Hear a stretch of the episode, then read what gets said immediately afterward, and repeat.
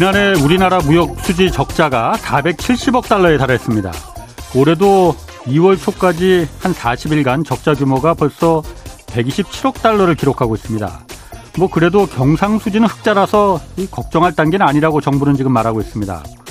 물건 수출하고 수입해서 얼마나 남겼는지가 무역수지고 경상수지란 건 이 무역수지에다가 다른 국가 간 모든 거래, 뭐 예를 들어서 해외에 나간 근로자가 벌어들인 임금, 또 해외 주식이나 채권, 부동산 투자에서 벌어들인 그 수익까지 다 포함된 걸 말합니다. 즉 우리나라가 작년에 이 물건 수출한 것보다 수입이 더 많아서 무역 수지는 적자였지만 해외에 투자한 부동산이나 주식, 뭐 채권에서 수익이 워낙 많이 나서 전체 경상 수지는 흑자였다는 겁니다. 뭐 이제 우리나라도 힘들게 물건 만들어서 수출하는 대신 뭐 해외 투자한 자산에서 나오는 이 금융 수익으로 먹고 사는 미국이나 영국 같은 이거 진짜 선진국이 되는 거 아니냐 이런 기대 섞인 전망도 나오고 있는데 글쎄요 이게 정말 좋은 건지 나쁜 건지 이거 오늘 한번 분석해 보겠습니다.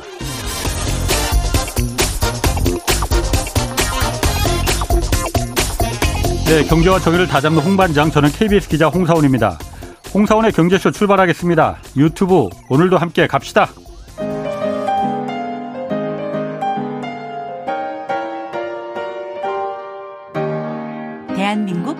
최고의 경제 전문가와 함께 합니다. 믿을 만한 정보만 쉽고 정확하게 전해드립니다. 홍사원의 경제쇼. 네, 우리 경제가 둔화 국면에 들어섰다. 이런 정부의 공식 진단 나왔습니다. 구체적으로 우리 경제 흐름이 지금 어떤 상황에 놓여 있는 건지 오늘 좀 자세히 분석해 보겠습니다. 최백은 건국대 경제학과 교수 나오셨습니다. 안녕하세요. 예, 안녕하세요. 정부가 공식적으로 이제 우리 경제가 우려 단계였던 게 이제는 실제로 둔화하고 있는 단계로 들어섰다 이렇게 밝혔어요. 예. 얼마나 안 좋길래 그런 겁니까? 일단 우리가 뭐 가장 피부적으로 느끼는 것은요. 지난해 4분기에 예. 마이너, 마이너스, 마이너스 성장을 기록을 했죠. 예. 되게 우리가 이제 그 이거는 뭐 사실 뭐 학문적인 저 용어는 아닌데 예. tech 기술적으로 우리가 되게 이제 얘기하는 게 2분기 연속해서 전분기 대비 앞분기 음. 대비해서 어, 계속해서 마이너스 성장을 기록하게 되면 경기가 침체에 빠졌다 이렇게 이제 진단을 해요. 예. 어, 미국의 이제 전미 경제 연구소 같은 데서요. 예. 그러니까 이제 지금 이제 4분기 그렇게 됐으니까 예. 근데 1분기 지금 나오는 거 보니까 지난해 4분기의 성적을 보게 되면 마이너스 0.4%인데요. 예. 민간 소비가 마이너스 0.2% 포인트를 잡아먹었고 음. 그다음에 수출이 마이너스 0.6% 포인트를 잡아먹었어요. 예.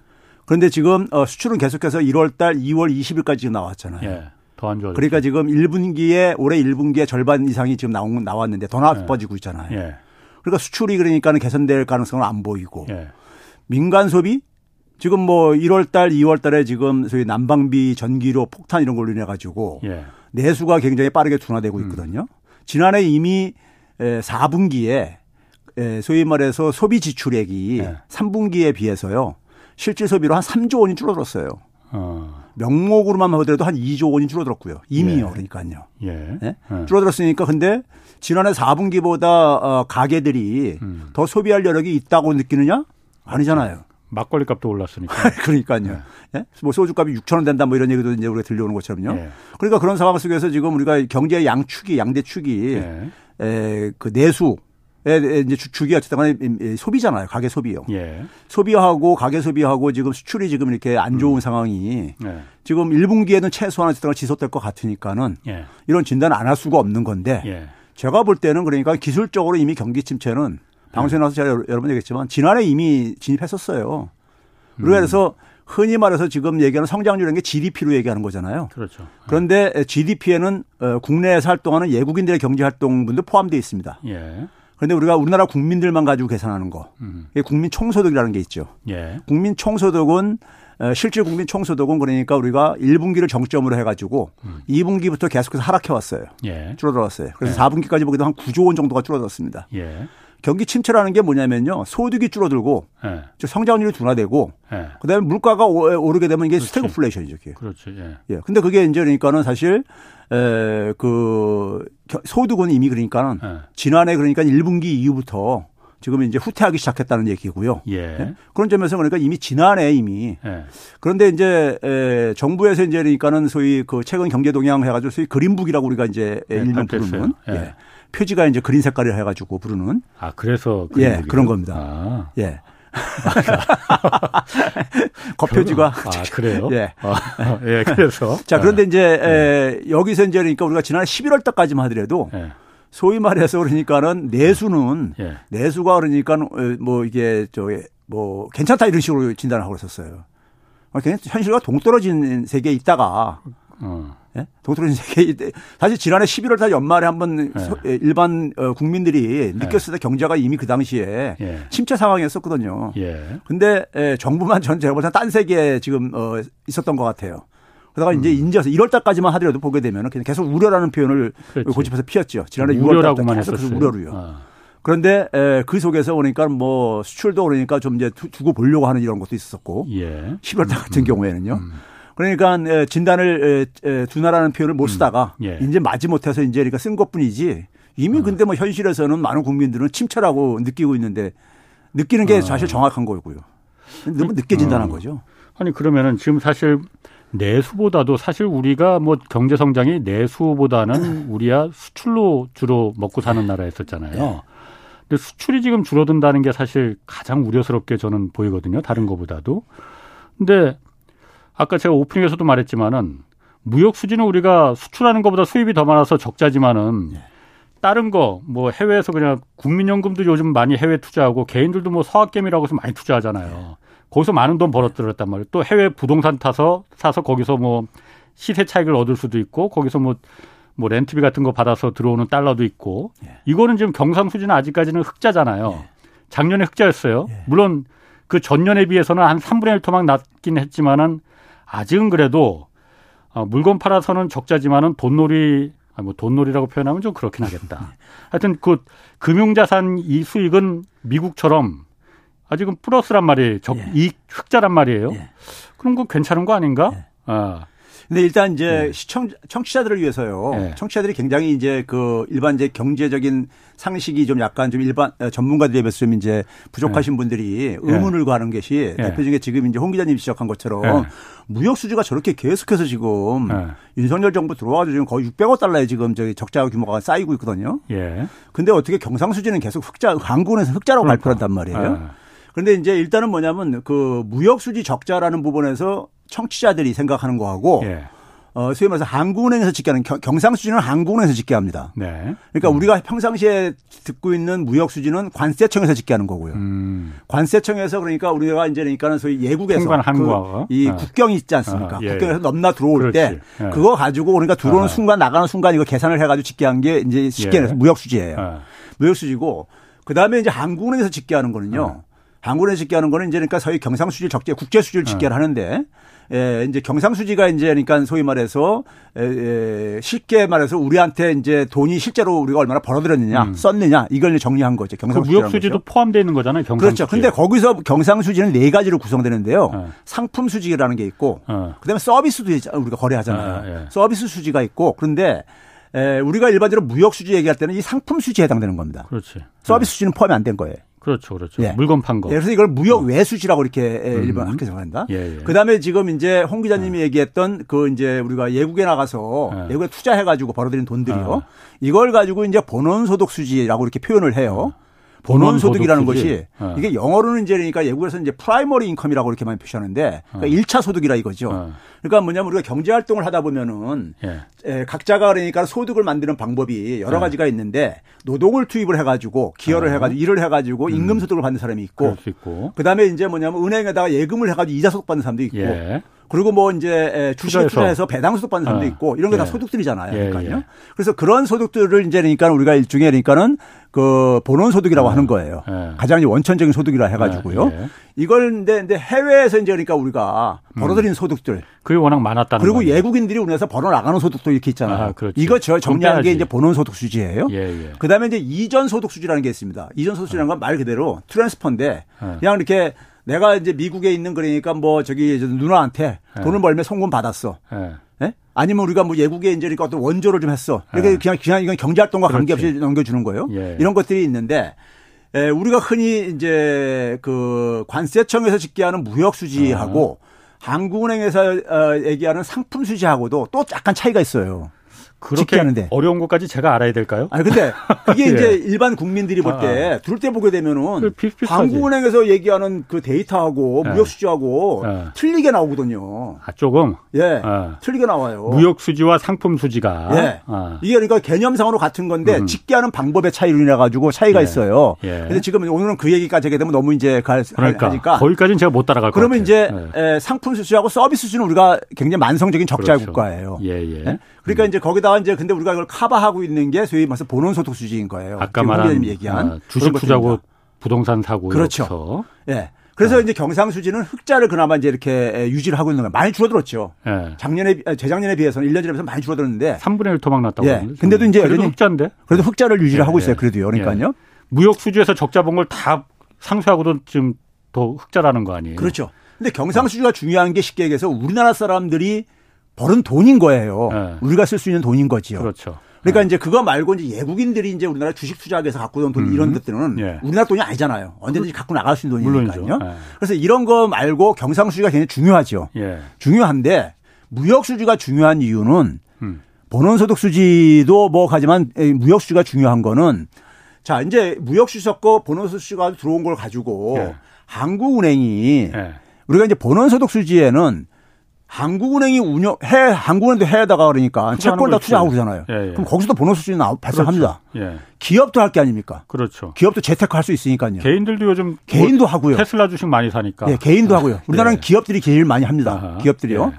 그러면 이제 문제는 뭐냐면은 근데 우리가 우리가 흔히 말해서 경, 상수지 흑자라든가 무역수지 예. 흑자를 우리가 중요시 여기는 건 뭐냐면은 이게 이제 외환 보유고하고 외환보유하고 연결시켜서 생각을 한단 말이에요. 어. 외환보유 그런 게 뭐냐면 우리가 이제 97년도 외환위기 당했을 때 네. 마지막 그러니까 우리가 기댈 수 있는 네.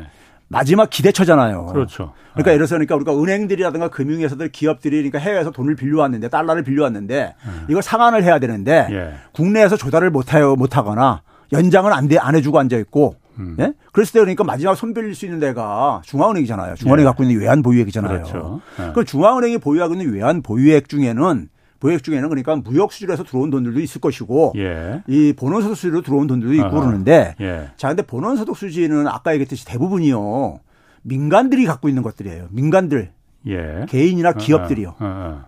갖고 있는 건데 민간들이나 개인들이 갖고 있는 달러를 예. 달러를 그러니까 정부가 그러니까 강제로 그러니까 이거를 사용할 수는 없잖아요. 물론 그건 그렇죠. 그러니까 예를 들어서 네. 그러니까 만약에 은행이 어느 금융회사가 해외에서 달러를 차입해 왔는데 예. 이걸 만약에 이제 우리가 막 금융 상황이 굉장히 안 좋아져 가지고 예. 이제 그러니까 상환을 해야 되는데 예. 이걸 연장을 안 해준다 그러고 갚아야 되는데 예. 그럼 자금을 시간에 조달을 해야 되는데 예. 그 자금이 달러가 공급이 될 게 아닙니까? 예. 근데 이 공급이 그러니까 굉장히 어려워지고 있어. 예? 음. 예? 국내에 그러니까요. 예. 우리 작년에 우리가 많이 경험했듯이 그러니까요. 예, 예. 그럼 그런 상황 속에서 그러니까는 마지막으로 이제 기댈 수 있는 건 은행에 가가지고 중앙은행에 가서 은행에 가서 시중은행에 가고 시중은행은 중앙은행에 음. 갈수 있잖아요. 음. 중앙은행이 그러니까 외환부액이 마지막 이제 그러니까 그걸 이제 도달할 수 어, 예. 공급할 수 있는 저란 말이에요. 예. 근데 개인들이 갖고 있는 거는 개인 개인이나 그러니까 기업이 갖고 있는 달러를 개인들도 그러니까 여하예금을 많이 갖고 있잖아요. 은행에. 예, 근데 이 달러를 쓸 수는 없잖아요. 어, 그러니까 그거는 국가가 그야말로 외환보육으로 취급하면 안 된다. 그렇죠. 의미가 아니 그런데 그거는 상품 팔아서 기업들이 수출해서 번 달러도 마찬가지 아니에요? 아니 근데 그러니까 그렇게 해가지고 소위 말해서 중앙은행이 네. 확보한 달러가 그러니까 중요하다 이거예요. 음. 중앙은행이 간 거는 음. 소위 국가의 공공적인 목적을 위해 가지고 예. 죄송합니다. 어. 중앙은행에서 전화 왔나 보네. 예. 이제 꺼놨는데 어떻게? 예. 미안합니다. 네, 죄송합니다. 예. 그러니까 그 중앙은행은 예. 중앙은행은 어쨌든 간에 그, 그 관리를 받는 게 기재부의 관료를 받아요. 예. 화폐라든가 외환 업무와 관련해서. 예. 그러니까 그건 쓸 수가 있죠. 사용할 예. 수가 있죠. 동원할 수가 있죠. 예. 근데 개인과 기업이 갖고 있는 걸 가지고 그러니까 국가의 이익을 위해서 그러니까 좀 이제 음. 활용을 하자. 예. 이거 강제할 수는 없는 거잖아요. 그럼 지금 말씀하시는 건 경상수지가 흑자가 났다고 해서 그게 바로 외환 보유고로다가 쓸 수 있는 외환으로 들어갈 수는 그 말에서는 안 된다. 그렇죠. 그 약간 차이가 있다는 얘기죠. 어. 그러니까 우리가 그래서 예국에다 갚아야 될 돈들을 갖고 있는 경제 주체하고 예. 자기가 외화를 보유하고 있는 사람과는 예. 다른 사람일 수가 있잖아요. 다른 주체일 수가 있잖아요. 예. 예. 같은 주체일 때는 자기가 갚아야 될 돈을 자기가 갖고 있는 달러로 갚으면 돼요. 예. 근데 그게 아닐 때는 불일치할 수가 있잖아요. 근데 지금 그 최 교수님 말씀하시는 거는 음. 그런 경우는 위험한 경우가 갑자기 우리가 1997년에 IMF 그 외환위기 맞았을 때처럼 예. 갑자기 외국에서 너도나도 그냥 다시 나 빌려준 달러 다시 내놔 나 나갈래 예. 이럴 때 너도나도 달러를 같이 막 찾을 때 그때 문제가 되는 건데 지금 그런 상황이 지금 그 벌어질 가능성이 우리가 경상수지든 무역수를 얘기하는 거는 네. 그런 외환위기 트라우마 때문에 얘기를 하는 거죠. 아. 그러니까 금융 상황이 굉장히 그러니까 해외 금융 국제 금융 상황이 예. 굉장히 긴축적으로 변하거나 예. 해가지고 그다음에 이제 금융 상황이 굉장히 이제 어두워질 때 예. 자금을 그러니까 소위 말해서 그 이 순환이 잘 안 되는 거잖아요. 그렇죠. 순환이 안 될 때는 그러니까 연장을 우리가 평상시에는요. 예. 평상시에는 사람 몸을 생각하면 돼. 평상시에는 그러니까 피가 잘 돈단 말이에요. 예. 그러다 갑자기 날씨가 추워진데 고령층들 같은 경우는 예. 갑자기 갈 때 피가 안 돌아가지고 음. 그래가지고 쓰러지는 경우들이 있잖아요. 예. 그런 상황인 거예요. 예. 상황이 굉장히 안 좋다는 얘기는 돈이 그러니까는 이게 순환이 안 되는 거죠. 안 되는 상황 속에서 내가 갚아야 될 돈은 있는데 네. 내가 그런데 새로 이것을 자금을 그러니까는 연장하거나 예. 구할 수 있는 방법이 굉장히 어려워져. 예. 이럴 때이 불일치 문제가 이제 만들어내는 거죠. 아. 그럴 때 이제 우리가 마지막 이제 우리가 예. 의지할 수 있는 곳이 예. 경상수지 흑자고 아. 그다음에 그것이 외환보유고다 이거죠. 그렇군요. 예. 최 교수님도 말씀하실 때 이제 그 본인이 이제 그러니까를 많이 쓰신 건 아시죠? 예. 지금 유튜브 댓글에 예. 그거 샜는데 200번까지 세다가 포기하셨대. 아, 이 버릇이 뭐 수십 년 되다 보니까. 아니 저는 듣기 좋습니다. 아주. 아 그렇습니까? 네.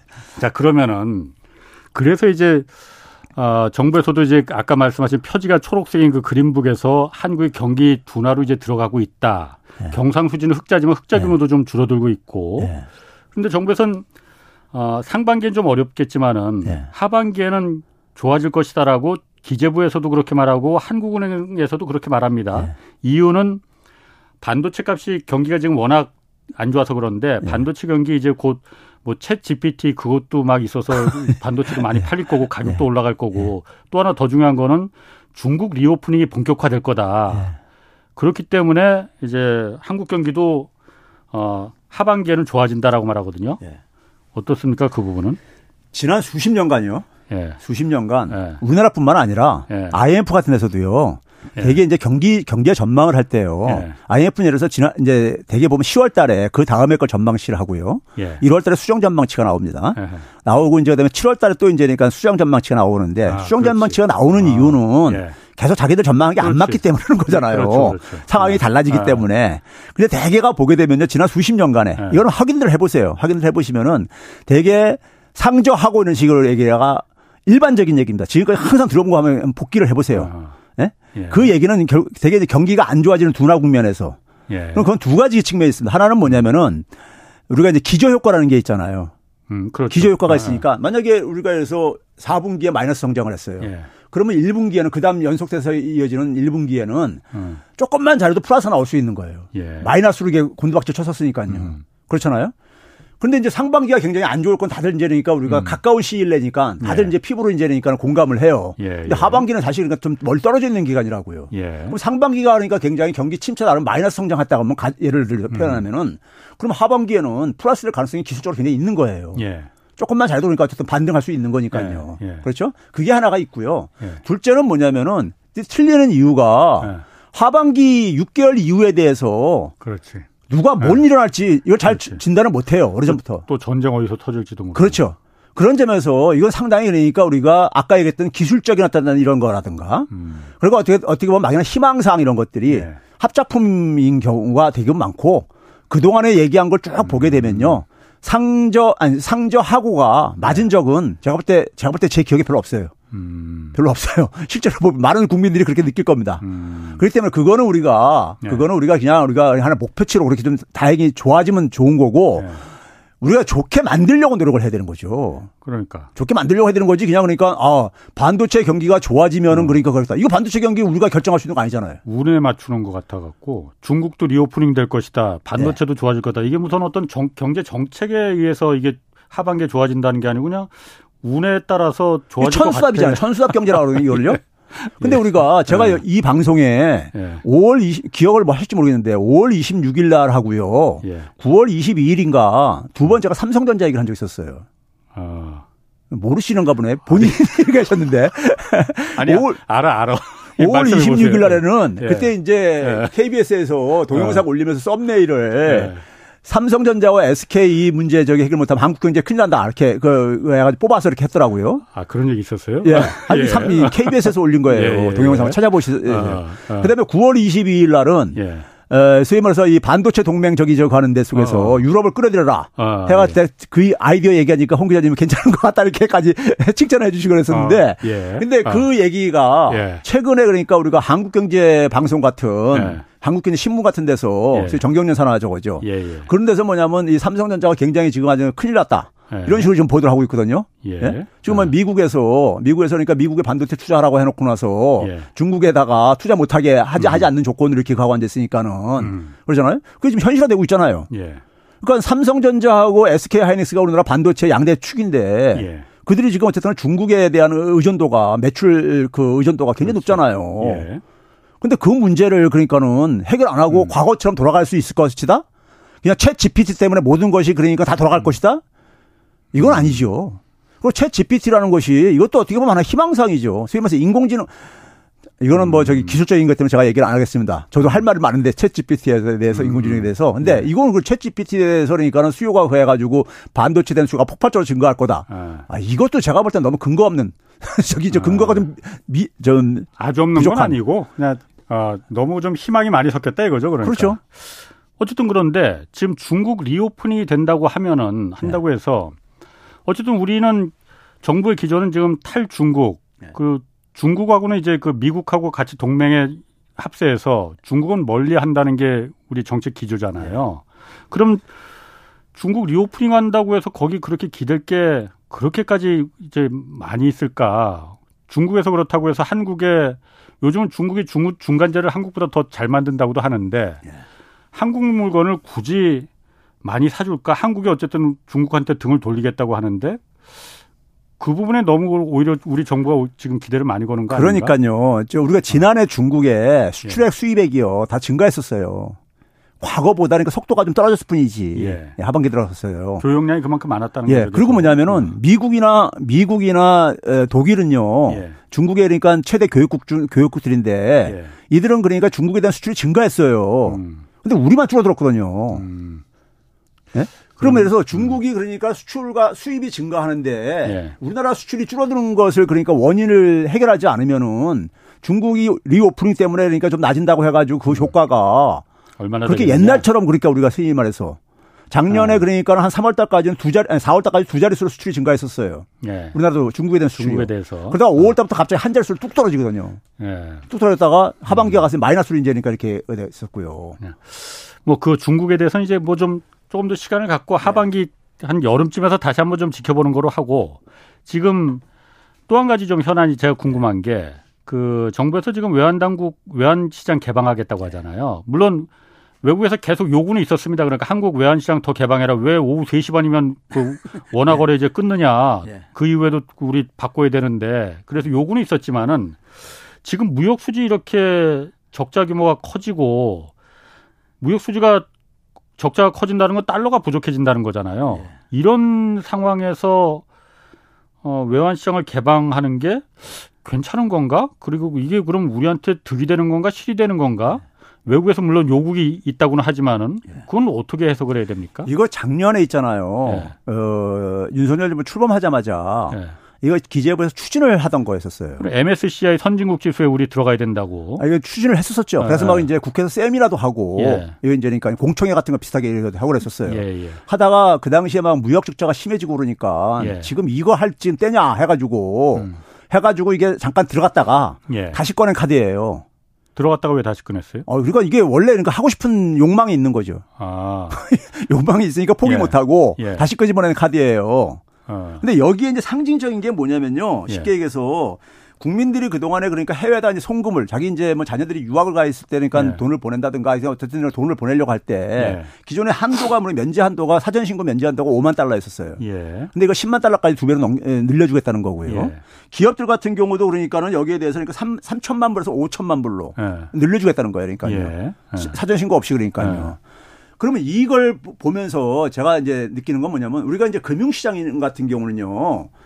에, 그 평상시에는요. 예. 평상시에는 아무 문제 없이 잘 작동이 돌아갑니다. 왜 예. 그러냐면은 평, 아까 제가 몸에다 사람 몸에다 비유했듯이 어. 평상시에는 그러니까 돈들이 그러니까 이렇게 하게 되면 돈들이 달러가 막 들어와 가지고 예. 우리나라 환율도 안정이 되고요. 그렇지. 굉장히 긍정적인 모습만으로 어. 쫙 끄게 됩니다. 예, 예. 문제는 우리가 외환 시장이나 금융 시장의 문제는 언제를 대비를 해야 되는 거냐면요. 아까 얘기했듯이 갑자기 상황이 악화될 때 어. 그래가지고 뭐냐면 자금 순환이 안 될 때, 예. 그때 갑자기 자금들이 빠져나간단 말이에요. 외국에서 들어왔던 달러들이. 예. 그래서 우리가 네. 흔히 말하는 영어로 표현해서 죄송한데 sudden outflow 문제를 항상 우리가 네. 이제 그때부터 이제 그거예요. 예. 갑작스럽게 빠져나간다 이거예요. 네. 근데 그걸 막을 수 있는 마지막 방어선은 외환 보유고라 이거예요. 경상수지 음. 흑자와 이 외환 보유고라 이거예요. 예, 예. 이게 이제 소위 학계 이제 일종의 음. 정론인 거예요. 음. 그런데 우리가 지금 뭐냐면 무역수지 적자도 커지고 있고 예. 지금 우리가 무역 수지라는 것이 그동안 적자라는 게 굉장히 생소한 단어가 있었습니다. 지난 외환위기 이후에 계속. 흑자를 이루었었기 때문에 2008년인가 그때 그 그때 한 해 빼놓고요. 어. 한해 빼놓고 네. 왜 흑자를 계속 했었으니까요. 계속, 예. 그러니까 굉장히 생소한 단어가 지금 튀어나온 거 이런 시점에 예. 갑자기 이게 왜 지금 튀어나와야 되느냐 어, 이걸 그러니까. 지금 우리가 생각을 해야 되는 예. 것이고요. 저는 이걸 보면서 예. 홍 기자님 혹시 기자생활 몇 년도부터 시작했어요? 91년이요. 그럼 95년도 예. 김영삼 정부 때 예. 상황을 아시는지 모르겠는데 그 당시에요. 1990년도 초에 예. 우리나라 환율이 어느 정도 됐는지 기억나세요 혹시요? 700원 뭐 800원 700원도 안 됐었습니다. 680원 정도 됐었어요. 예, 예. 그러다가 예. 김영삼 정부가 출범하는 93년 1월 달 경에 예. 어느 정도가 됐냐면요. 790원까지 올라갔었습니다. 예. 100원 이상이 올라갔었어요. 예. 그리고 이제 이게 한참 올라갈 때는 810원까지 올라갑니다. 예. 올라갔 올라갔다가 그러면서 이제 뭐냐면 그 당시에 이제 김영삼 정부가 우리 음. 그 당시에 무역 수지 적자가 그 당시에는 예. 뭐냐면 우리나라 본원 소득이 별로 없을 때였었어요. 마이너스일 때였었습니다. 예, 예. 그러니까 무역 수지 예. 적자가 다 경상 수지 적자로 잡힐 때였었습니다. 그 당시에는요. 음. 그 당시에는요. 예, 예. 그러니까 무역 수지와 경상 수지가 다 같이 적자 행진을 막 이제 그것도 굉장히 막 배로 예. 따블로 막 증가하는 이런 상황이었었어요. 아. 그런 상황인데 그 당시에 소위 말해서 OECD 가입 뭐 그런 거 하면서요. 예. 그 당시도 외환 시장 선진화, 외환 시장 이거 개방을 아, 합니다. 예, 예. 95년도에 그 당시에요. 예. 그 당시 저도 전문 가 경제학자라지만 참 자괴감이 드는 게 뭐냐면 음, 음. 국제금융 전문 전문가들이요. 예. 그 당시에 이제 무슨 일이 있었냐면 아까 810원까지 올라가던 환율이 예. 갑자기 뚝 떨어져가 750원까지 96년도 이때 가지고는 예. 우리가 되게 무역 수지가 적자가 심해지게 되면요. 예. 환율은 상승하는 게 정상인 겁니다. 이게 경제의 자율 조정 기능이에요. 어. 왜냐하면 무역 수지가 적자라는 얘기는 우리나라의 경제가 안 좋다는 얘기잖아요. 어. 안 좋으면 우리나라 원화 가치가 떨어져야 되는 거잖아요. 예. 환율이 상승해야 되는 거예요. 네, 달러가 모자라는 거니까. 그렇죠. 예. 근데 오히려 환율이 하락을 했어. 그때? 그때 형씨요. 아. 예. 왜 그랬을까? 그러니까 그게 바로 뭐냐면 시장을 개방하면서 달러가 아. 유입된 거죠. 딱 외국의 달러 자본들이 들어왔구나. 네, 들어온 거죠. 그럼 좋은 거 아니에요? 아, 들어오다 어. 보니까 환율이 이게 하락한 거란 네. 말이에요. 문제는 뭐냐면 아까 얘기했듯이 97년도에 동남아 음. 시장부터 예. 소위 말해서 그러니까는 뭐 은행들이 파산하고 이러면서 예. 갑자기 금융시장이 굉장히 악화되잖아요. 예. 악화되면서 제 연장이 안 되고 달러가 회수가 빌려준 돈을 회수를 하면서 한꺼번에 다 빠져나갔. 그걸 이제 막을 돈이 한국은행에 막판에 무슨 뭐 3, 뭐 300억 달러 안 남았다 뭐 이런 예. 식이 나오면서 터진 예. 거 아니었었습니까? 외환위기가. 외환위기가 터졌던 거잖아요. 나라가 망했죠. 그때. 예. 그 당시에 그 환율이 이렇게 막 이제 이게 하락하니까는 예. 전문가들이 처방이라고 하시는 게 뭘 처방을 내놨냐면요. 예. 아, 이 달러가 너무 많이 들어와서 이게 큰일이니까 지금 예. 예. 달러를 바깥으로 내보내면 되지 않느냐. 예. 예? 우리나라는 그 당시에 환율이 상승해야지만 수출이 잘 되는 이런 상황이었으니까는 그렇죠. 그래서 달러를 해외로 내보내면 되지 않겠느냐 그러면서 네. 뭐냐면 달러가 바깥으로 잘 나갈 수 있게 제도 정비를 좀 하자 해가지고 아. 내놓은 대책이 뭐냐면요 95년 연초에 지금 이맘때 2월 달입니다 신문들 기사도 잘 찾아보세요 그럼 뭐냐면 해외 여행 갈 때 그 당시에 뭐냐 갖고 나갈 수 있는 달러가 한도가 이렇게 정해졌었죠. 예. 여행객들한테. 아, 아, 그다음에 해외 나가서 체제하는 기간에도 그러니까는 한도가 있었고요. 그러니까요. 예. 왜냐면 달러가 워낙 귀한 나라다 보니까 그렇지. 어느 나라는 달러를 통제해요. 일본도 예. 통제했었고요, 다요. 예, 예. 근데 이걸 막 풀어줘요. 예. 풀어줬었죠. 예? 달러를 그러니까 막 이제 쓸 수 있게요.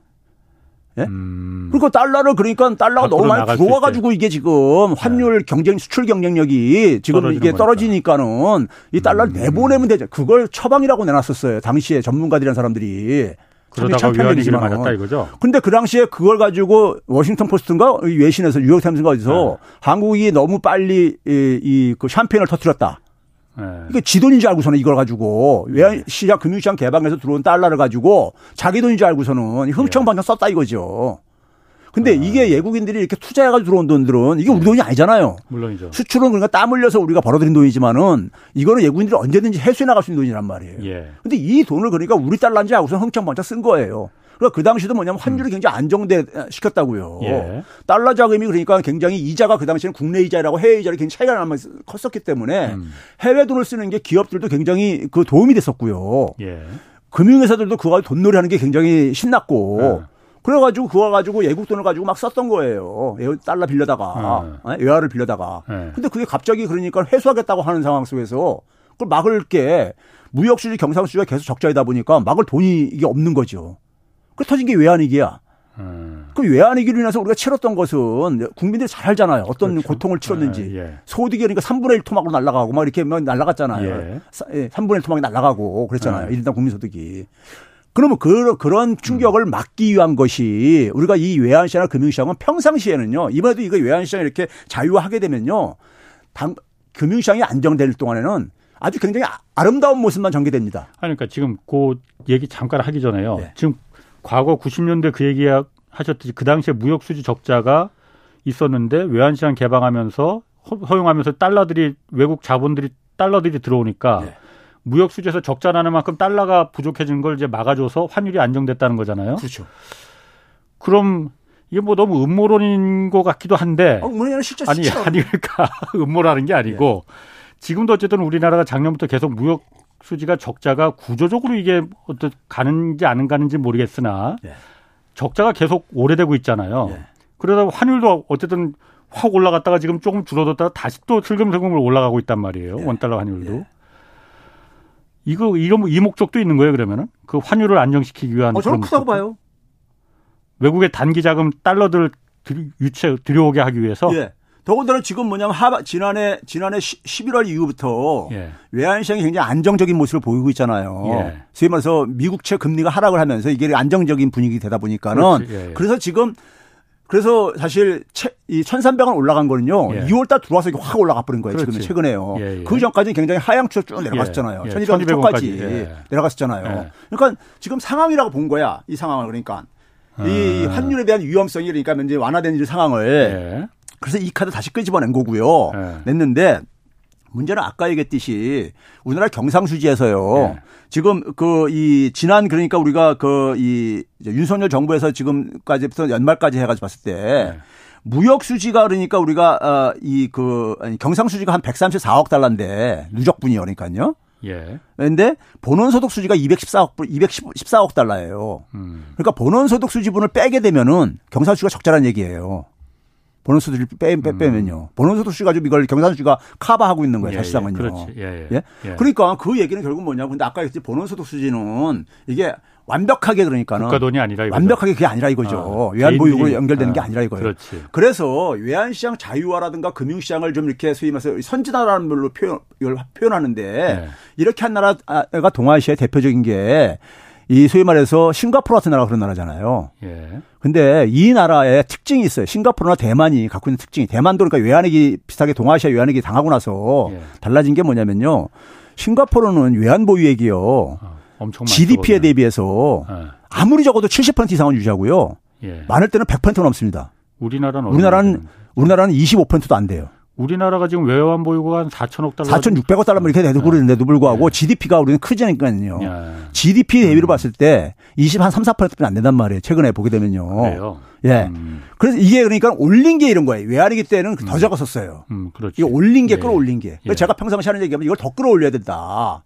예? 그럼 우리가 방어할 게 있으면요. 투기 세력들이 장난을 그만큼 못 치게 돼 있어요. 아. 그렇잖아요. 그렇죠. 저건 해봤자 별 효과가 없다. 네. 이렇게 아닙니까? 되는 애들한테는 안 건들죠. 그렇죠. 그래서 네. 만약에 이런 걸 개방을 하려면은 우리가 외환위기 때도 뭐냐면은 당시 OECD 가입하면서 많은 전문가들이 저를 비해서 지적했던 게 뭐냐면 음. 국내 자본시장이 좀 네. 준비가 돼 준비가 돼 있는 우리가 체력적으로 방어할 수 있는 네. 이걸 해놓고 해야 된다 그랬는데 그거 안 하고 그냥 그냥 개방하게 되면 선진화 될 줄 알고서는 예? 하다가 결국 그런 이제 외환위기라는 값비싼 비용을 지불했단 말이에요. 그럼 지금도 음. 우리가 이 개방을 했을 때 개방을 했을 때 외국인 자금들이 들어와가 들어온 거 들어올 때는 굉장히 장밋빛만 이렇게 펼쳐집니다. 예. 자금이 들어오니까요. 예. 네? 그 자금 쓸 수 있는 여유 자금이 생기니까. 그렇지. 예. 근데 문제는 이게 계속해서 우리가 통제할 수 있는 자금이 아니라는 거잖아요. 음. 예? 그럼, 그럼, 지금의 외환 보유고 정도로 이게 위기가 될 수도 있다는 거예요. 우리 작년에 네. 작년에도 외환 보유액이 지금하고 비슷해요. 그렇죠. 1년 동안 내내요. 예, 예. 근데 그게 흔들렸잖아요. 환율이. 어, 그렇지. 예, 예, 예. 흔들렸잖아요. 예, 우리가 2008년도 금융위기 때도 그 당시도 그러니까는 한 2,400억 달러 막 이렇게 있었을 때도 우리나라 네. 외환보고 충분하다 했었어요. 그런데 그 당시에 흔들린 건 작년 흔들린 건 우리나라만 흔들린 것도 아니고 일본도 일본도 외환 보유가 많은데도 더 흔들렸잖아요. 일본도. 자, 근데 봐보세요. 일본이 흔들린 거는 네. 일본은 금리 정책을 좀 아. 유연하게 운용을 못 하잖아요. 그렇지. 저금리로 그냥 계속 했으니까. 지난해 그러니까 환율이 불안정할 때전 네. 세계에서 일본 다음으로 네. 제일 많이 상승한 나라가 우리나라예요. 아, 일본은 그럴 수밖에 없었고. 그러니까 우리나라가 되게 뭐냐면요. 취약한 나라의 특징이 뭐냐면은 이게 아. 상황이 악화될 때 아, 가장 먼저 그러니까 타격을 보고요. 상황이 안정되게 되면은 가장 먼저 자금이 유입되져요. 네. 위험 자본으로 수익성이 높기 때문에. 네. 일본하고 비교할 건 아니네. 그게. 그렇죠. 일본하고는 네. 비교하면 안 되는 거죠. 일본은 초저금리 상태를 계속 유지하려다 일본은 보니까 금리를 그러니까 이게 자율적으로 운영을 못 그렇죠. 하잖아요. 그 결과인 아. 거고. 우리는 금리를 쓰는데도 불구하고 이렇게 이런 일이 일어났잖아요. 네. 그런 점에서 왜 지금 상황이냐 이거죠. 이게. 예? 음, 도대체가 아, 그러니까 구, 국민들 대다수가 그러니까 이거 가지고 불편을 느끼는 소위 말해 선진 국가들도요. 예. 선진 국가들도 9천 달러에서 만 달러 이상 그러니까 해외로 갖고 나가고 들을 때 다 신고하게 돼 있어요. 지금 미국, 음. 캐나다 이런 나라들도요. 예? 아 그래도 정부에서는 어, 일반 국민들이 편한 거가 별로 그렇게 체감되진 않을지 몰라도 어, 아까 말했던 MSCI 그 주식 시장이 어쨌든 우리나라가 지금은 신흥국 시장에 들어가 있는데 이런 외국 환 외국 외환 개방을 하면은 선진국 시장으로다가 지금 편입시켜 준다는 거잖아요. 그러면 코스피도 많게는 뭐 40%까지도 올라갈 수 있다. 왜냐하면 그 노는 물이 큰, 큰 물에서 노니까. 뭐 그런 면에서는 우리가 외국의 요구를 이걸 들어주고 우리가 환 개방을 해서 선진국 큰 물에서 놀 필요가 있다. 그 부분도 설득력 있는 거 아니에요? 그리고 제가 아까 얘기하지 않습니까? 이게요. 어. 떤 상황이 국제 금융 시장 상황이 예. 악화되기 전에는 아. 굉장히 좋은 모습만 나타낸다니까요. 아, 악화되기 전에. 예, 왜 그냥 평상시에 사업하는 분들이 아. 별 문제가 없을 때는요 은행에서 연장해주고 연장해주고 그렇지, 그러잖아요 그렇지, 빚을요. 그렇죠. 그렇죠. 근데 아. 상황이 안 좋을 때 이 연장 안 해주고 예. 해소해 버리잖아요. 예. 아. 그럼, 그럼 지금 우리가 외환보유고는 그거 위험한 거예요? 아니, 25% 작년에 우리가 경험을 했잖아요. 작년에 그렇지. 네. 제가 자꾸 말씀하시는데도 까먹고 와서 혼나네 오늘 또. 혼나는 게 아니라. 아 그러면 그런 부분도 좀. 아 저는 그래서 아 외국 우리나라 경제 규모가 이렇게 커졌고 방어 능력이 좀 어느 정도 이제 외환 보유고도 이렇게 있으니 이 정도면은 개방해도 되는 거 아닌가? 좀 더 대만도 70% 있겠구나. 이상 끌어올렸어요. 예. 이 중에 있어요. 저도 그 정도 끌어올리면은 이거 해도 예. 된다고 봐요. 예. 그럼 지금 이런 경우에 네. 한국이 어쨌든 국제적으로 투기 자본들 지금도 계속 돌아다니고 있잖아요. 그렇죠. 어느 네. 나라를 공격해서 큰 돈을 먹을까 군침 흘리고 있는 투기 자본들 분명히 있습니다. 그렇죠. 한국이 만약에 외국 외환 시장을 지금 개방하면은 네. 그런 투기 자본의 먹잇감이 될 가능성이 그 정도로 우리가 체력이 부실한가요? 아니 지금 국제 금융 시장이 네. 연준이 지금 그러니까 금리 인상 기조가 안 끝났고 네. 근데 언제까지 이걸 그러니까는 저기 유지할지 고금리 체제를 네. 그래 여전히 그러니까는 우리가 리스크가 굉장히 많이 남아 있는 상황이잖아요. 왜 이런 상황에서 그러니까 굳이 이걸 음. 해야 되냐 이거죠. 그러니까 이게 불확실성이 굉장히 많은 이런 음. 상황에서. 알겠습니다. 그또 네. 듣고 보니까 굉장히 불안해지네. 네. 그리고 또 하나 네. 지금 물가가 워낙 장난이 아니잖아요. 예. 뭐 작년 12월까지 잠깐 우리 우리나라 잠깐 내려가는 물가 내려가는 것 같더니 지난 1월 달에는 다시 또 올라갔어요. 그렇죠. 예. 이 그런데 모레 이제 목요일에 한국은행이 기준금리 다시 정하잖아요. 예. 이 올릴까 여기 한국은행이 지금 고민이 많다는데 예. 지금 어떤 결정이 필요합니까? 근데요, 저는 어. 홍 기자님이 원래 기자잖아요, 기자 출신이잖아요. 예. 저는 아, 기자 기자지. 예, 예. 기자분들이 그렇게 보게 되면 이제 기사를 쓰면서 네. 전문가들이 시중의 전문가들이 네. 다 동결로 예상한다 대부분이 예. 뭐 이런 식 기사 써요. 예. 근데 기사 기사는 기자는 그런 거 의견 물어봐가지고 그런 거 그랬으면 안 되고요. 예. 물어봐야 되는 거잖아요. 그렇지 취재해. 당신은 왜 이걸 저희 동결할 걸로 보느냐. 그렇지, 그렇지. 그리고 이제 동결하는 이유를 대게 되면은 그 어. 이유가 맞는지 안 맞는지에 대해서 판단해서 질문을 해야 되잖아요. 그게 취재인데 요즘 그러니까. 애들이 그게 없어. 아 그러니까 말이에요. 어. 그럼 홍 기자님은 지금 그러니까는 어. 시중에서 떠도는 얘기처럼 어. 동결할 걸로 봅니까? 아니 나는 동결할 이유가 없을 것 같은데 어쨌든 제가 할 말 좀 있으니까 시간 네. 없으니까 먼저 말해보세요. 그런데 아. 우리가 네. 이거를 우리가 평 가할 때니까요. 네. 지금 이제 시중에서 아마 동결할 거라고 예상하는 사람들 중에는 한국은행이 그동안 보인 모습. 모습으로 볼 때 이제 그러니까 동결할 가능성이 높다고 저는 보 는 걸로 해석을 해요. 예, 예. 우리가 한때는 그러니까 한국은행이 기재부에 남대문 출장소라는 오명까지 쓴 적도 뭐, 있고 그러니까요. 아, 예. 그런데 우리가 한국은행은요. 예. 한국은행 법대로 움직이는 거잖아요. 예. 한국은행 우리가 누구나 접할 수 있는 한국은행 1조 1항을 보게 되면 한국은행 목적이라는 게 있습니다. 예. 목적 1조 1항이 보게 되면은 물가 안정을 통해서 국민 경제 발전에 음. 이바지하는 이렇게 돼 음. 있어요. 물가 안정입니다. 예. 못 박혀 있어요. 아. 2항이 뭐냐면 금융 안정에 유의해야 된다 이렇게 돼 있어요. 아. 그다음에 뭐냐면 4조에 보게 되면은 한국은행이 기재부 관리를 받습니다. 그것들은 이제 일반 청취자들 그걸 잘 모르실 거예요. 기재부의 관리를 예. 받는다고? 원래 기재부의 업무 기재부의 어. 업무가 어. 한 나라에 그러니까는 재무 네. 재정을 담당하는 데이기 때문에 그렇지. 화폐 업무를 담당하거든요. 예. 화폐를 찍어내는 것이 한국은행이잖아요. 음, 음. 그래서 음. 거시 거시 정책 과의 음. 관리를 받습니다. 예. 예. 자, 그러면 그랬을 때 예. 한국은행이 그러니까 그 4조에 예. 4조에 정부의 그러니까 경제 정책과 관련해 가지고 어떻게 예. 정의되고 있냐면요. 물가 안정을 해치지 않는 범위 내에서 예.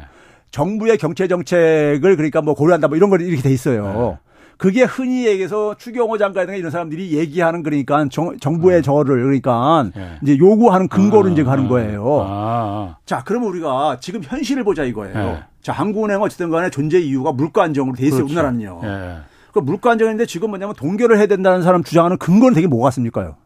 부동산 때문이지 뭐. 금리, 부동산이라든가 서민들 어렵다. 아니 지금 경기가 지금 안 좋다. 마이너스 예. 성장했으니까 뭐 예. 이런 얘기 한단 말이에요. 예. 예. 근데 경기 부양을 위해 가지고 금리를 그러니까 통화 정책을 써야 된다는 거 한국은행에 없어요. 그렇지. 예. 이거는 경, 정부의 정부의 이건 목표인 예, 거예요. 정부지. 네, 그럼 그러면 그대로 한다면 정부 얘기를 들어주는 거라고요. 아, 그런데 우리가 학문적으로 볼 때 경기를 판단하는 우리가 근거, 근거는 뭐냐면요 고용 지표입니다. 예. 그래서 미국 예. 연준은 물, 고용 안정과 물가 안정이 돼 있죠. 그렇죠. 예. 그런데 우리나라는 고용 안정을 포함을 안 시켰어요. 음. 저는 우리나라 조선일보라든가 보수 신문들이 2021년 예. 정기국회 할때 네. 민주당 일부 국회의원들이 한국은행 법을 개정을 하는데 고용안정도 포함시켰다 이거 참 논란이 있은 적이 있었어요. 예. 근데 그 당시에 조선일보 같은 데서 뭐라고 했냐면요. 야 한국은행이 중앙은행이니까 일자리 음. 만드는 것까지 해결해야 되느냐. 예. 막 이러면서 막 이제 비판을 했었어요. 예. 그런데 지금 경기 부양한다는 얘기는 고용 지표가 관련된 거거든요. 그렇죠. 예? 예? 경제 성장률하고 고용은 우리가 일대일의 관계를 간다고 음. 우리가 경제학적으로 돼 있으니까요. 어쨌든 예. 간에요. 예. 근데 고용 지표를 한번 봐 보자고요. 고용 지표 보게 되면요. 지금 미국도 그렇지만은 한국의 고용 지표 대표적인 게 뭡니까? 실업률 같은 거잖아요. 네. 실업률이 1년 전보다 더 낮았어요. 네. 예? 1월 달 기준으로 보게 되면요. 예? 더 낮았어요. 예. 4.1% 3.9% 떨어지고 3.6% 떨어지고 예. 계절 조정한 걸로 보더라도 12월 달부터 낮았어요. 예. 음. 고용 고용 상황이 지금 그러니까는 그 우리가 전통적으로 얘기하는 고용 지표를 예. 볼때 지금 그러니까 금리를 동결하라 뭐저 저기 저 내려야 될 이런 상황은 아니라 이거예요. 음, 음. 긴축을 지금 그래야 될 상황이. 음. 예? 그러면 남아 있는 게 이제 금융 안정 유인데 예. 한국은행이 저는 이거에 대해서 저기 말할 자격이 없다고 보는 게 예. 한국은행이 금리를 2019년부터 내리기 시작했었습니다. 예. 근데 그 당시부터 뭐냐면 부동산 가격이 막 올라가고 그랬었어요. 음, 음. 근데 그 당시에 금리 내리게 우리가 금리 내려가지고 돈을 엄청 풀려가지고 부동산 가격이 올라가는데 1조 했잖아요. 그렇지. 예. 그러니까 우리가 금융 안정이라는 게 뭐냐면요. 1조가 아니고 한 50조 한 것 같아요. 금융 금융 안정이라는 네. 게 뭐냐면은 금융 취약성을 그러니까는 예. 이 금융 취약성이라는 게 뭐냐 돈이 많이 풀려 가지고 음. 나중에 가계 부채 문제 같은 이 지금 우리가 겪고 있는 이 문제죠. 음. 예. 이런 거를 겪지 않도록 밑질 해야 되는 건데 예. 그때 당시에 그 얘기 지적하면 뭐라 했냐면 한국은행에서 아 한국은행은 금리를 가지고 이런 거를 할 수 있는 게 아니다.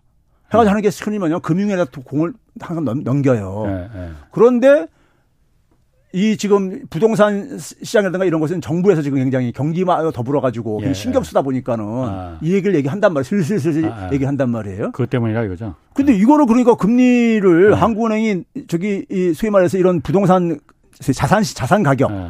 자산 가격을 그러니까 너무나 이게 올랐다고 생각할 때 이거 사실 네. 사전적으로 알 수가 없는 거거든요. 올랐다고 생각할 때 이거를 그러니까 무슨 뭐 저기 저 금리를 올려야 되는지 떨어진다고 했을 때 내려야 되는 건지 여기에 대해서는요. 합의된 게 없어요. 그건 한국은행이 신경 쓸 일은 아니죠. 아니죠. 네. 아닌데 그거를 그러니까 슬슬 이렇게 끄집어낸단 말이에요. 네. 그 얘기는 결국 뭐냐면은 정부에다가 안테나를 그러니까 이렇게 맞추고 있는 거죠. 그러니까요. 한국은행이 예. 독립해야 되는데. 예. 아니 그래서 말씀 잘하셨어. 예. 지금 그래서 제가 이해를 못하는 것 중에 하나가 제가 예. 과문해서 그런지 한국은행 어쨌든 지금 어쨌든 여태까지는 계속 금리를 올려왔었잖아요. 기준금리 물가가 올라가니까 기준금리를 올려왔는데 정부에서는 지금 그 얼마 전에 정부에서 은행은 공적인 역할 지금 들고 나왔어요. 네. 그래서 지금 서민들이 고금리로 지금 이렇게 고통받고 있는데 은행들이 지금 이자 올릴 때냐, 이자 내려라 네. 하잖아요. 네. 아니 기준금리가 올라가면 당연히 은행들 금리도 올라가는 원래 그 목적으로 한 거 아니에요? 네. 근데 정부가 은행 금리를 내리라고 하면은 이게 어, 어떻게 해석을 해야 되는 거예요? 은행이 한국은행이 그런 기준금리 올릴 필요도 없는 거 아니에요? 아니 이게 어. 이게 뭐냐면요. 어. 저는 이게 그러니까 이 그 이 정부가 이제 검찰 정부를 하잖아요. 검찰 정부에 저는 사고 방식이라고 보는데 어. 금융위원회가 예. 뭘 하는 거냐면 은행이라든가 예. 금융회사들의 예. 생사 여탈권을 사실상 갖고 있어요. 예. 법률적으로는요. 아하. 그러니까 영업을 영업을 인가해주고 예. 영업을 중간에 그러니까 중단시킬 수도 있고. 그렇죠. 이게 이게 금융위원회가 갖고 있는 권한이에요. 원래 은행은 대표적으로 규제할 수 있는 그 산업이니까 규제를 그렇죠. 해야 됩니다. 그러니까 그러니까 금융위원회나 어. 금융감 그 밑에 산하 집행기구인 어. 금융감독원 뭐 떠들면은 어. 떠들면 눈치를 볼 수밖에 없어요. 예. 예 은행이라는 어, 금융회사들은요. 예. 그러면 문제는 뭐냐면은 요새는 근데 뭐 저기 저 자기들이 그러니까 그 저기 수신금리 인상 자제라는 말안 어. 했다 뭐 이런 얘기까지 또 하고 앉았더라고요. 안 했다고 금융위원장이 국회 나가가지고 했는데 어쨌든 어, 그러니까 그리고 예, 얘기도 예. 하고 그러더라고요. 그러면서 그런 소리 한 적 없다고 이제 아. 그러는데 근데 이제 문제는 뭐냐면은 그렇게 해가지고 결과적으로 쓴 간에 이게 금리에 개입을 해왔던 거잖아요. 지난해 하반기 10월 말부터요. 그러니까요. 그렇지. 해왔던 예, 거잖아요. 예, 예. 해왔는데 우리가 아까 했던 한국은행 법에 보게 되면요. 4조 예. 2항에 음. 한국은행은 정부하고 경제 정 정, 정부의 정책에 뭐 협조 뭐 이렇게 저기 고려한다 이렇게 돼 있지만은 물가 안정을 예. 해치지 않는 범위 내에서 예. 2항에 뭐라고 돼 있냐면요. 시장 기능을 중요시하게 된다. 이렇게 돼 있어요.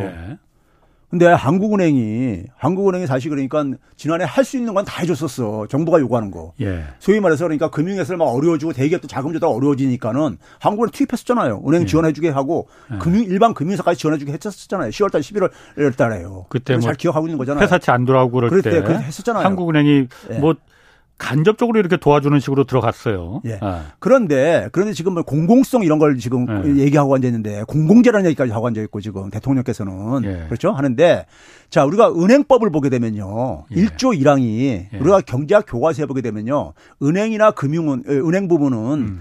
공공성도 추구한다 이렇게 돼 있어요. 수익성 예. 못지않게. 그렇지. 1조 1항이 바로 그 공공성과 음. 관련된 거예요. 은행법 예, 1, 조를 보게 되면요. 예? 지금 자금 자금이 잘 돌게 음, 해가지고 음. 국민 경제 발전 도모하고 국민들이 그러니까는 불편을 느끼지 않게 이렇게 해주는 예. 거예요. 예. 그게 이제 소위 자금 중개 기능, 금융 중개 기능인 거예요. 음. 근데 현실적으로 보게 되면은 자금을 그러니까 은행을 이용 못하는 국민들이 네. 전체 신용을 이용하는 사람 중에서 네. 한20% 가깝게 이용 못합니다. 그렇죠. 네. 못해요. 못 하는데 신용이 떨어지니까. 그래가지고 네. 최근에 최근에 여당인가요? 정부에서 그랬는가요? 소위 말해서 그 이 어려운 사람들한테 네. 햇살론 정책자금 지원하는 거를 15.9%를 내린다 뭐 이런 기사 나왔잖아요. 뭐 있었어요. 예, 예. 근데 15.9%가 이게 이게 이게 이게 이게 금리입니까 이게 그러니까요. 이건 과거 보면 이거 대부업체 금리잖아요. 쉽게 음. 얘기해서요. 예. 그렇죠? 음. 그런데 이런 거를 그러니까는 사실 음. 이런 거를 이런 부분이 그러니까 공공성이 작동이 안 되는 거예요. 예. 정부가 스스로가 그러니까는 음. 공공적인 기능을 그러니까는 포기하고 음. 정책 자금이라고 하면서 음. 그러니까 한국은행을 그러니까 협조를 얻어낼 수 있는 게 정부란 말이에요. 정부의 은행이거든. 음. 한국은행은요. 음. 예? 아니 그런데 지금 시간이 한 1분밖에 안 예. 남아서 제가 아까 질문 드린 거는 예. 한국은행 기준금리를 지금 높여야 되는 상황인데 예. 정부에서는 시중 은행들의 금리를 낮추라고 지금 하니까 예. 이게 엇박자가 나 이게 괜찮은 건지. 그러니까 우리나라 금리 구조가 굉장히 왜곡돼 버렸어요. 아. 아. 이건 이건 이제 두, 시간 지나면서 계속 비용을 지불할 겁니다. 아 시간이 지나면서 네. 알겠습니다. 아 그냥 듣다 보니까 제가 다 숨이 턱턱 막힙니다. 아, 숨이 찹니다 아주. 잘 들었습니다. 최백은 건국대 경제학과 교수였습니다. 고맙습니다. 네, 감사합니다. 지금까지 경제와 정의를 다잡는 홍반장 홍사원의 경제쇼였습니다.